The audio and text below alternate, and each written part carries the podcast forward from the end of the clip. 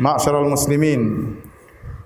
Sungguhnya Alimah Muslim telah meriwayatkan dalam sahihnya dari sahabat Abu Hurairah radhiyallahu taala anhu dari Nabi sallallahu alaihi wasallam bahwasanya Rasulullah sallallahu alaihi wasallam bersabda innallaha thayyibun la yaqbalu illa thayyiban sungguhnya Allah Maha baik dan Allah tidak menerima dari hambanya kecuali yang baik pula Wa inna Allah amara al-mu'minin bima amara bihil mursalin. Dan sungguhnya Allah Subhanahu wa taala telah memerintahkan kepada kaum mukminin dengan apa yang Allah perintahkan kepada para rasul. Faqala ta'ala ya ayyuhar rusulu kulu minat thayyibati wa'malu salihah. Maka Allah berkata wahai para rasul sekalian, makanlah dari perkara-perkara yang baik dan beramal saleh. Wa qala ta'ala dan Allah berfirman kepada orang-orang mukminin kata Allah Subhanahu wa taala ya ayyuhalladzina amanu kulu min thayyibati ma razaqnakum. Wahai orang-orang yang beriman makanlah dari perkara-perkara yang baik yang kami rezekikan kepada kalian. Thumma dzakara rajula yutilu safar. Kemudian Rasulullah SAW menyebutkan tentang seorang yang telah lama bersafar. Ash'atha akbar rambutnya semerawut penuh dengan debu. Yamudu yadayhi ila sama Orang ini mengadahkan kedua tangannya ke arah langit. Kemudian berkata, Ya Rabbi, Ya Rabbi. Berdoa kepada Allah dengan menyeru, menyeru Ya Rabbku, Ya Rabbku. Wa mat'amuhu haram. Sementara makanannya dari hasil yang haram. Wa mashrabuhu haram. Dan minumannya dari hasil yang haram. Wa malbasuhu haram. Dan pakaiannya dari hasil yang haram. Wa gudhiya bil haram. Dan dia kenyang karena hasil yang haram. Fa anna yustajabu lahu. Bagaimana bisa dikabulkan doa orang ini. Hadirin yang dirahmati oleh Allah Subhanahu wa taala. Sungguhnya hadis ini menjelaskan tentang keterkaitan pengkabulan doa dengan apa yang kita makan. Oleh kerana dalam hadis ini Rasulullah SAW menyebutkan tentang seorang yang dia berdoa dan dia telah melakukan banyak adab doa agar diterima oleh Allah Subhanahu wa taala. Yang seandainya dia tidak memakan makan yang haram, tidak minum dari hasil yang haram, tidak berpakaian dari hasil yang haram sudah dipastikan doanya akan dikabulkan oleh Allah Subhanahu wa taala. Rasulullah SAW menyebutkan tentang orang ini terpenuhi padanya sekitar enam sebab dikabulkannya doa. Yang pertama orang ini adalah musafir. Kata Rasulullah SAW, rojul yutilu safar, sudah lama bersafar. Dan seorang yang bersafar, doanya dikabulkan oleh Allah Subhanahu Wa Taala. Nabi sallallahu alaihi wasallam bersabda, "Thalathu da'awatin yustajabna la syakka fihinna." Tiga doa yang dikabulkan dengan pasti tidak diragukan dalam hal ini. Dakwatul mazlum, doanya orang yang dizalimi. Dakwatul musafir, doanya orang yang bersafar. Dakwatul walid ala waladihi dan doanya orang tua terhadap anaknya. Doanya orang yang bersafar pasti dikabulkan oleh Allah Subhanahu wa taala. Kenapa orang yang bersafar turun rahmat Allah kepadanya? Diperhatikan oleh Allah Subhanahu wa taala. Kenapa dia sedang melakukan perjalanan? Dia sedang menghadapi banyak kesulitan. Kata Nabi sallallahu alaihi wasallam, "As-safaru qit'atun minal adab." Sungguhnya safar adalah potongan atau bagian dari siksaan, dari kesulitan. Oleh karenanya, orang yang menghadapi kesulitan seperti ini diberi kemudahan oleh Allah Subhanahu wa taala. Dia dibolehkan untuk salat dengan mengqasar, bahkan boleh juga dengan menjamak. Demikian juga dia boleh untuk berbuka tidak berpuasa. Kenapa? Dia sedang bersafar. Dia boleh untuk tidak solat Jumat bersama jamaah. Kenapa? Dia sedang bersafar. Bahkan di antara rahmat Allah Subhanahu wa taala kepadanya Allah mengabulkan doanya tatkala dia berdoa. Terlebih lagi orang ini yutilu safar, sudah lama bersafar. Semakin dia lama bersafar, maka semakin dia mengalami banyak kesulitan. Dia jauh dari keluarganya, jauh dari kampung halamannya, jauh dari istrinya, jauh dari anaknya. Maka Allah memberikan rahmat dengan memudahkan dikabulkan doanya. Ini sebab yang pertama yang seharusnya membuat orang ini dikabulkan doanya oleh Allah Subhanahu wa taala, dia seorang musafir. Sebab yang kedua, orang ini kondisinya jauh dari kesombongan. Dan orang yang tatkala berdoa kepada Allah jauh dari kesombongan, maka akan mudah dikabulkan doanya oleh Allah Subhanahu wa taala.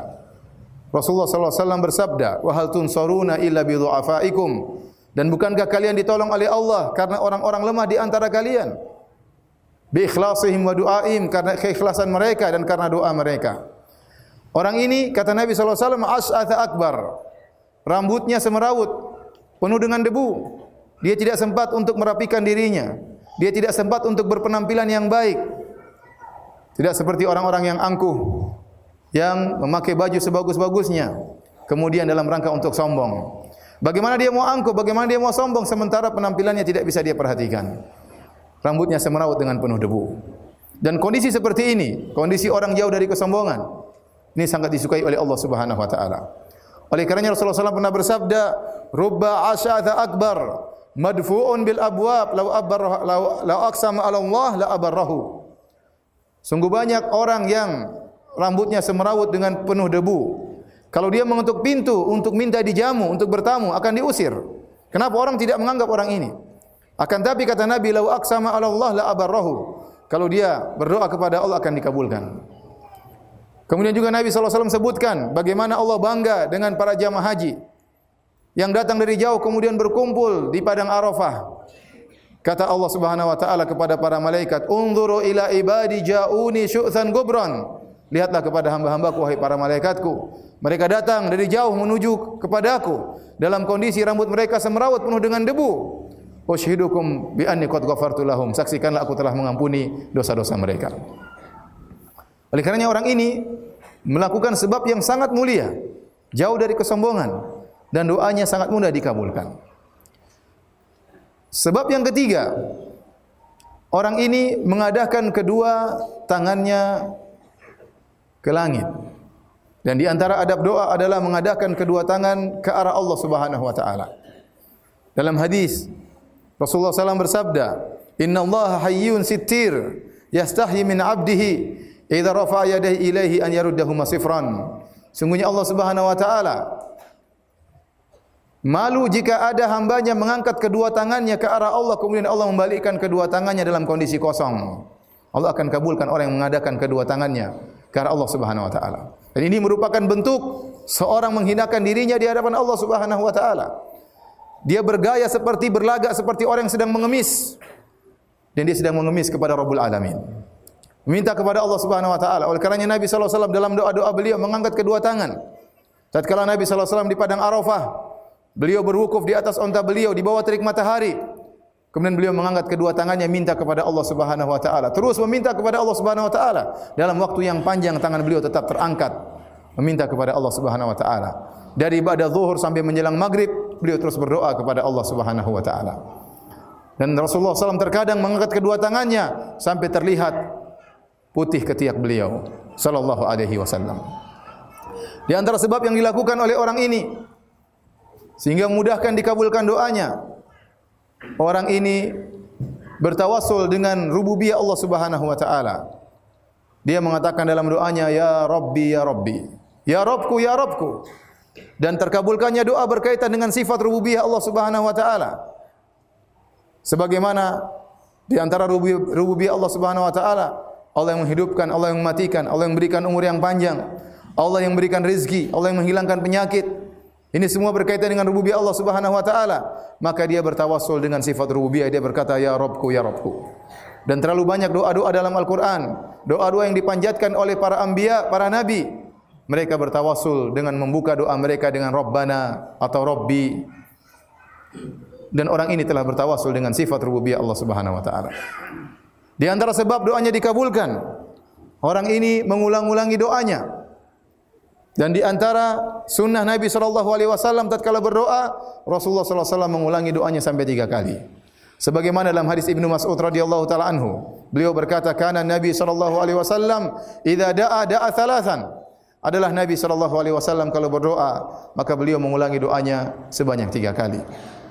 Kemudian di antara sebab yang dilakukan oleh orang ini, orang ini melakukan ilhah, itu merengek-rengek minta kepada Allah Subhanahu wa taala, tadarru, merendah di hadapan Allah Subhanahu wa taala. Sehingga dia mengulang-ulangi doanya, ya Rabbku, ya Rabbku, ya Rabbi, ya Rabbi.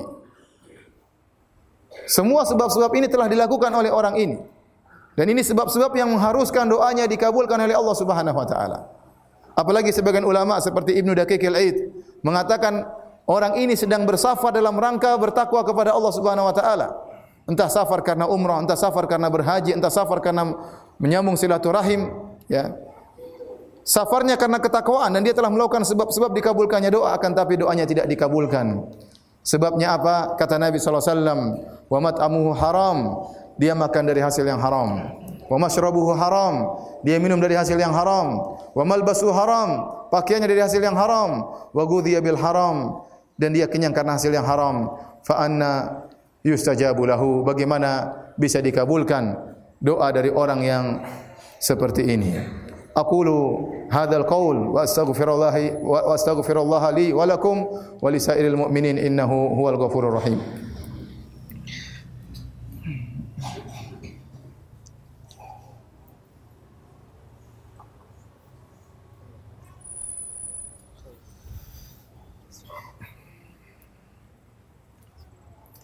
ghafurur rahim. Alhamdulillah ala ihsanih wa syukru lahu ala taufiqihi wa amtinanih wa asyhadu an la ilaha illallah wahdahu la syarika lahu ta'ziman li sya'nih wa asyhadu anna muhammadan abduhu wa rasuluhu da'ila ridwanih Allahumma salli alaihi wa ala alihi wa ashabi wa ikhwani Hadirin salat Jumat yang dirahmati oleh Allah Subhanahu wa taala. Di sana ada ada adab-adab doa yang lain yang hendaknya kita perhatikan tatkala kita bermunajat dan mohon kepada Allah Subhanahu wa taala. Yang pertama Seorang tatkala berdoa hendaknya konsentrasi, benar-benar minta kepada Allah Subhanahu wa taala. Jangan sampai hatinya lalai. Hendaknya dia tahu apa yang dia ucapkan. Hendaknya dia tahu apa yang dia mohonkan kepada Rabbnya. Kata Nabi sallallahu alaihi wasallam, Allah wa antum muqinuna bil ijabah." Berdoalah kalian dan dalam kondisi kalian yakin akan dikabulkan oleh Allah Subhanahu wa taala. Fa inna Allah la yastajibu du'aan min qalbin ghafilin lahin. Sungguhnya Allah tidak akan mengabulkan doa dari hamba yang hatinya lalai. Maka seorang tatkala berdoa, konsentrasi, benar-benar paham apa yang dia minta, minta kepada Allah Subhanahu wa taala. Kemudian di antara adab doa, telah kita isyaratkan dalam hadis tadi yaitu yakin bahwasanya Allah mudah mengabulkan. Tidak ada yang sulit bagi Allah Subhanahu wa taala. Jika kita telah memenuhi syarat-syarat dikabulkannya doa, kemudian kita telah melakukan adab-adab berdoa, maka doa kita pasti dikabulkan. Jangan seorang berkata saya berdoa siapa tahu dikabulkan jangan. Tapi seorang hendaknya husnudzon kepada Allah Subhanahu wa taala. Kata Nabi sallallahu alaihi wasallam bahwasanya Allah berkata, "Ana inda dhanni abdi bi." Sungguhnya aku tergantung persangkaan hambaku kepadaku. In dhanna khairan falahu wa in dhanna syarran falahu. Kalau dia berprasangka baik kepadaku maka bagi dia kebaikan dan jika dia berprasangka buruk kepadaku maka baginya keburukan. Maka seorang tatkala berdoa yakin doanya pasti dikabulkan oleh Allah Subhanahu wa taala dan husnudzan kepada Allah Subhanahu wa taala. Akan tapi hadirin yang dirahmati oleh Allah Subhanahu wa taala, pengkabulan doa oleh Allah Subhanahu wa taala dalam bentuk salah satu dari tiga bentuk. Sebagaimana sabda Nabi sallallahu alaihi wasallam dalam hadis yang diriwayatkan oleh Abu Sa'id Al-Khudri radhiyallahu anhu dalam Musnad Al-Imam Ahmad. Kata Nabi sallallahu alaihi wasallam, "Ma min muslimin yad'u bi da'watin laisa fiha ithmun wala qati'atur rahim illa a'tahu Allahu biha ihda thalath. Tidaklah seorang muslim berdoa dengan suatu doa yang dalam doa tersebut tidak ada dosa dan juga tidak bertujuan untuk memutuskan silaturahmi kecuali Allah akan kabulkan doanya dengan salah satu dari bentuk pengkabulan. Imma an yu'ajjila lahu da'watahu. Yang pertama Allah kabulkan langsung doanya sesuai dengan permintaannya. Wa imma an yaddakhiraha lahu fil akhirah. Yang kedua Allah tunda pengkabulannya di akhirat. Wa imma an yasrifa anhu minasu'i mithlaha. Yang ketiga Allah menghilangkan keburukan semisal seperti apa yang dia minta. Oleh karenanya sahabat tatkala mendengar hadis ini mereka berkata, "Qalu, idzan nukthir ya Rasulullah." Kalau gitu kita berbanyak doa karena tidak ada merugi dalam berdoa. Doa pasti dikabulkan. Pengkabulannya terserah Allah Subhanahu wa taala. Allah yang lebih tahu apa yang terbaik buat kita. Yang penting kita berdoa pasti dikabulkan. Maka para sahabat berkata, "Idza nukthir ya Rasulullah." Kalau gitu kita banyak berdoa ya Rasulullah. Kata Nabi sallallahu alaihi wasallam, "Allahu akthar." Allah lebih banyak lagi mudah untuk mengabulkan doa kalian. Kemudian tatkala berdoa, selain hati tidak lalai hendaknya serius minta kepada Allah Subhanahu wa taala. Kata Nabi sallallahu alaihi wasallam, "La yaqulanna ahadukum Allah maghfir li in syi'ta." Janganlah salah seorang dari kalian berdoa dengan berkata, Ya Allah ampunilah aku jika kau berkehendak. Kalau kau mau ampuni, kalau enggak juga enggak apa-apa. Allahumma arhamni in syi'ta. Ya Allah rahmatilah aku jika kau berkehendak. Nabi melarang cara berdoa seperti ini. Liya'zimil mas'alah. Hendaknya dia serius setelah minta. Fa inna Allah la mukri lahu. La mukriha lahu. Tidak ada yang memaksa Allah subhanahu wa ta'ala. Semuanya mudah bagi Allah Subhanahu wa taala. Kita mungkin malu kalau kita minta kepada makhluk. Kita berkata, "Wahai fulan bantu saya." Kalau memang mudah bagimu. Tapi kalau enggak juga enggak apa-apa. Itu kalau kita minta kepada makhluk karena kita tahu makhluk tersebut memiliki banyak keterbatasan. Ya, kemampuan finansialnya terbatas, hartanya terbatas. Hari ini mungkin dia kasih kita, besok dia kasih kita, lusa mungkin dia sudah tidak bisa kasih lagi. Tapi ingat kita sedang meminta kepada Rabbul Alamin penguasa alam semesta ini yadullahil mal'a yang tangan Allah senantiasa berinfak tiada henti-hentinya. Tidak ada kekurangan dari Allah Subhanahu wa taala kalau Allah memberikan kata Nabi sallallahu alaihi wasallam kalau seluruh manusia alas kanu ala su'aidin wahid semuanya berkumpul dalam satu dataran kemudian minta kepada Allah Subhanahu wa taala kemudian Allah kabulkan seluruh permintaannya maka tidak akan mengurangi kekayaan Allah sama sekali. Oleh karenanya kalau minta kepada Allah tidak perlu malu kalau minta kepada makhluk kita malu, minta kepada Allah jangan malu. Minta ya Allah, berikanlah kepada hambamu ini, anugerahkanlah kepada aku, rahmatilah aku, jangan ragu-ragu. Karena tidak ada yang susah bagi Allah Subhanahu wa taala. Tidak ada susah bagi Allah untuk mengabulkan permintaan kita. Idza arada syai'an an yaqula lahu kun fayakun. Jika Allah berkehendak tentang sesuatu, Allah tinggal mengatakan jadi, maka jadilah.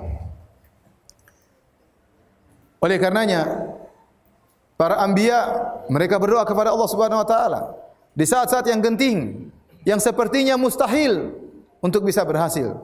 Tetapi tidak ada kemustahilan bagi Allah Subhanahu wa taala. Lihatlah Nabi Yunus alaihi salam. Kata Allah wa dhannuni idh dhahaba mughadiban fa dhanna an lan naqdir alaihi fanada fi dhulumat. Allah ilaha illa anta subhanaka inni kuntu minadh dhalimin. Nabi Yunus alaihi salam tatkala meninggalkan kaumnya karena kaumnya tidak mau beriman.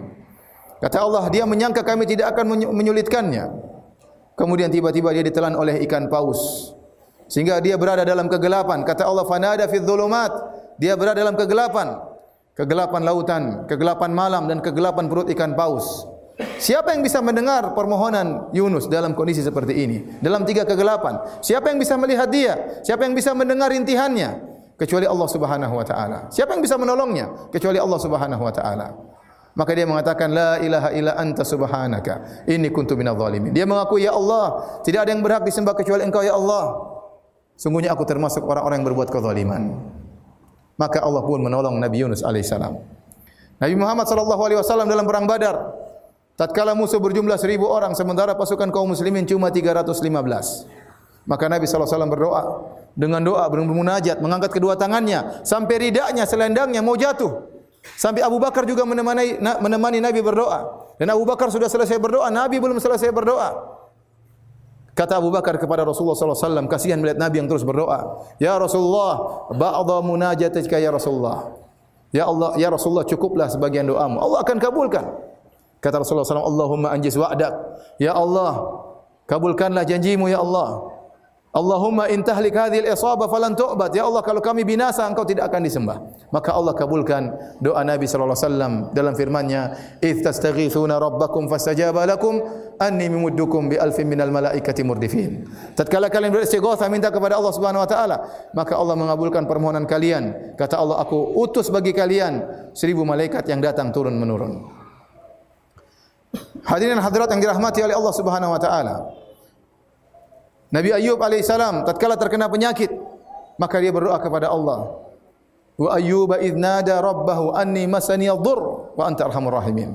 Tatkala Nabi Ayub berkata kepada Rabbnya, Ya Allah, aku mengalami penderitaan dan kau adalah zat yang maha pengasih lagi maha penyayang. Maka Allah kabulkan, Allah hilangkan penyakitnya.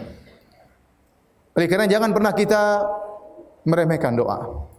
Sebagaimana perkataan Imam Syafi'i rahimahullahu taala, atahza bid du'a wa tasdarihi. Wa ma tadri ma sana'a du'a apakah kau meremehkan doa? Kau menganggap remeh doa? Dan kau tidak tahu apa yang bisa dilakukan oleh doa. Doa itu adalah senjata utama seorang muslim. Bukan senjata terakhir para hadirin. Seorang menjadikan doa adalah senjata utamanya. Dan Allah selalu membuka pintu langitnya. Setiap hamba meminta maka pasti Allah mendengar. Allah Maha mendengar maka jangan pernah ragu untuk meminta dan berdoa kepada Allah Subhanahu wa taala. Nabi sallallahu alaihi wasallam kana idza hazabahu amrun fazi'a fazi'a ila salat. Kalau ada perkara yang menggelisahkan Nabi, yang menyusahkan Nabi, Nabi langsung salat. langsung bermunajat, langsung berkeluh kesah kepada Allah Subhanahu wa taala, langsung minta kepada Allah Subhanahu wa taala. Senjata yang paling utama milik seorang mukmin.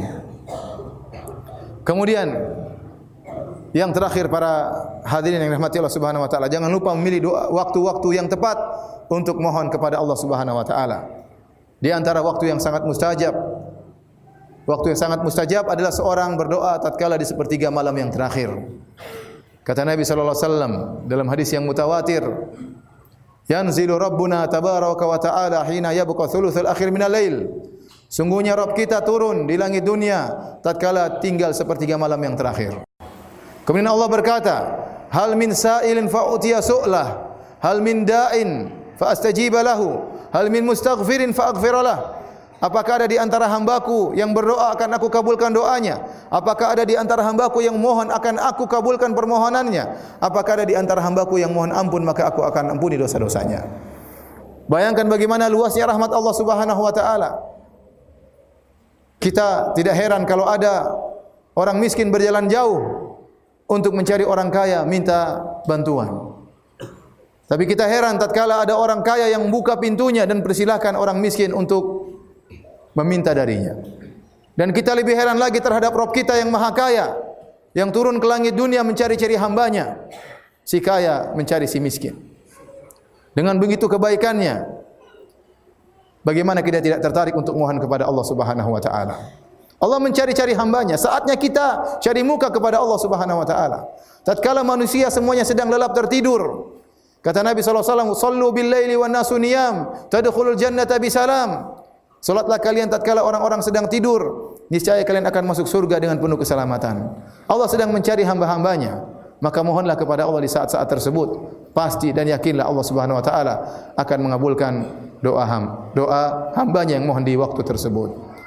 Inna Allah malaikatahu yusalluna ala nabi Ya ayuhalladzina amanu sallu alaihi wa sallimu taslima Allahumma salli ala Muhammad wa ala ali Muhammad kama sallaita ala Ibrahim wa ala ali Ibrahim innaka hamidun majid wa barik ala Muhammad wa ala ali Muhammad kama barakta ala Ibrahim wa ala ali Ibrahim innaka hamidun majid Allahumma ghafir lil muslimina wal muslimat wal mu'minina wal mu'minat al ahya'i minhum wal amwat innaka sami'un qaribun mujibu da'wat wa ya qadiyal hajat اللهم آت نفوسنا تقواها وزكها أنت خير من زكاها أنت وليها ومولاها. اللهم إنا نسألك الهدى والتقى والعفاف والغنى. ربنا ظلمنا أنفسنا وإن لم تغفر لنا وترحمنا لنكونن من الخاسرين. اللهم أصلح ولاة أمورنا. اللهم أصلح ولاة أمورنا. اللهم أصلح ولاة أمورنا. ربنا آتنا في الدنيا حسنة وفي الآخرة حسنة وقنا عذاب النار وأقيموا الصلاة.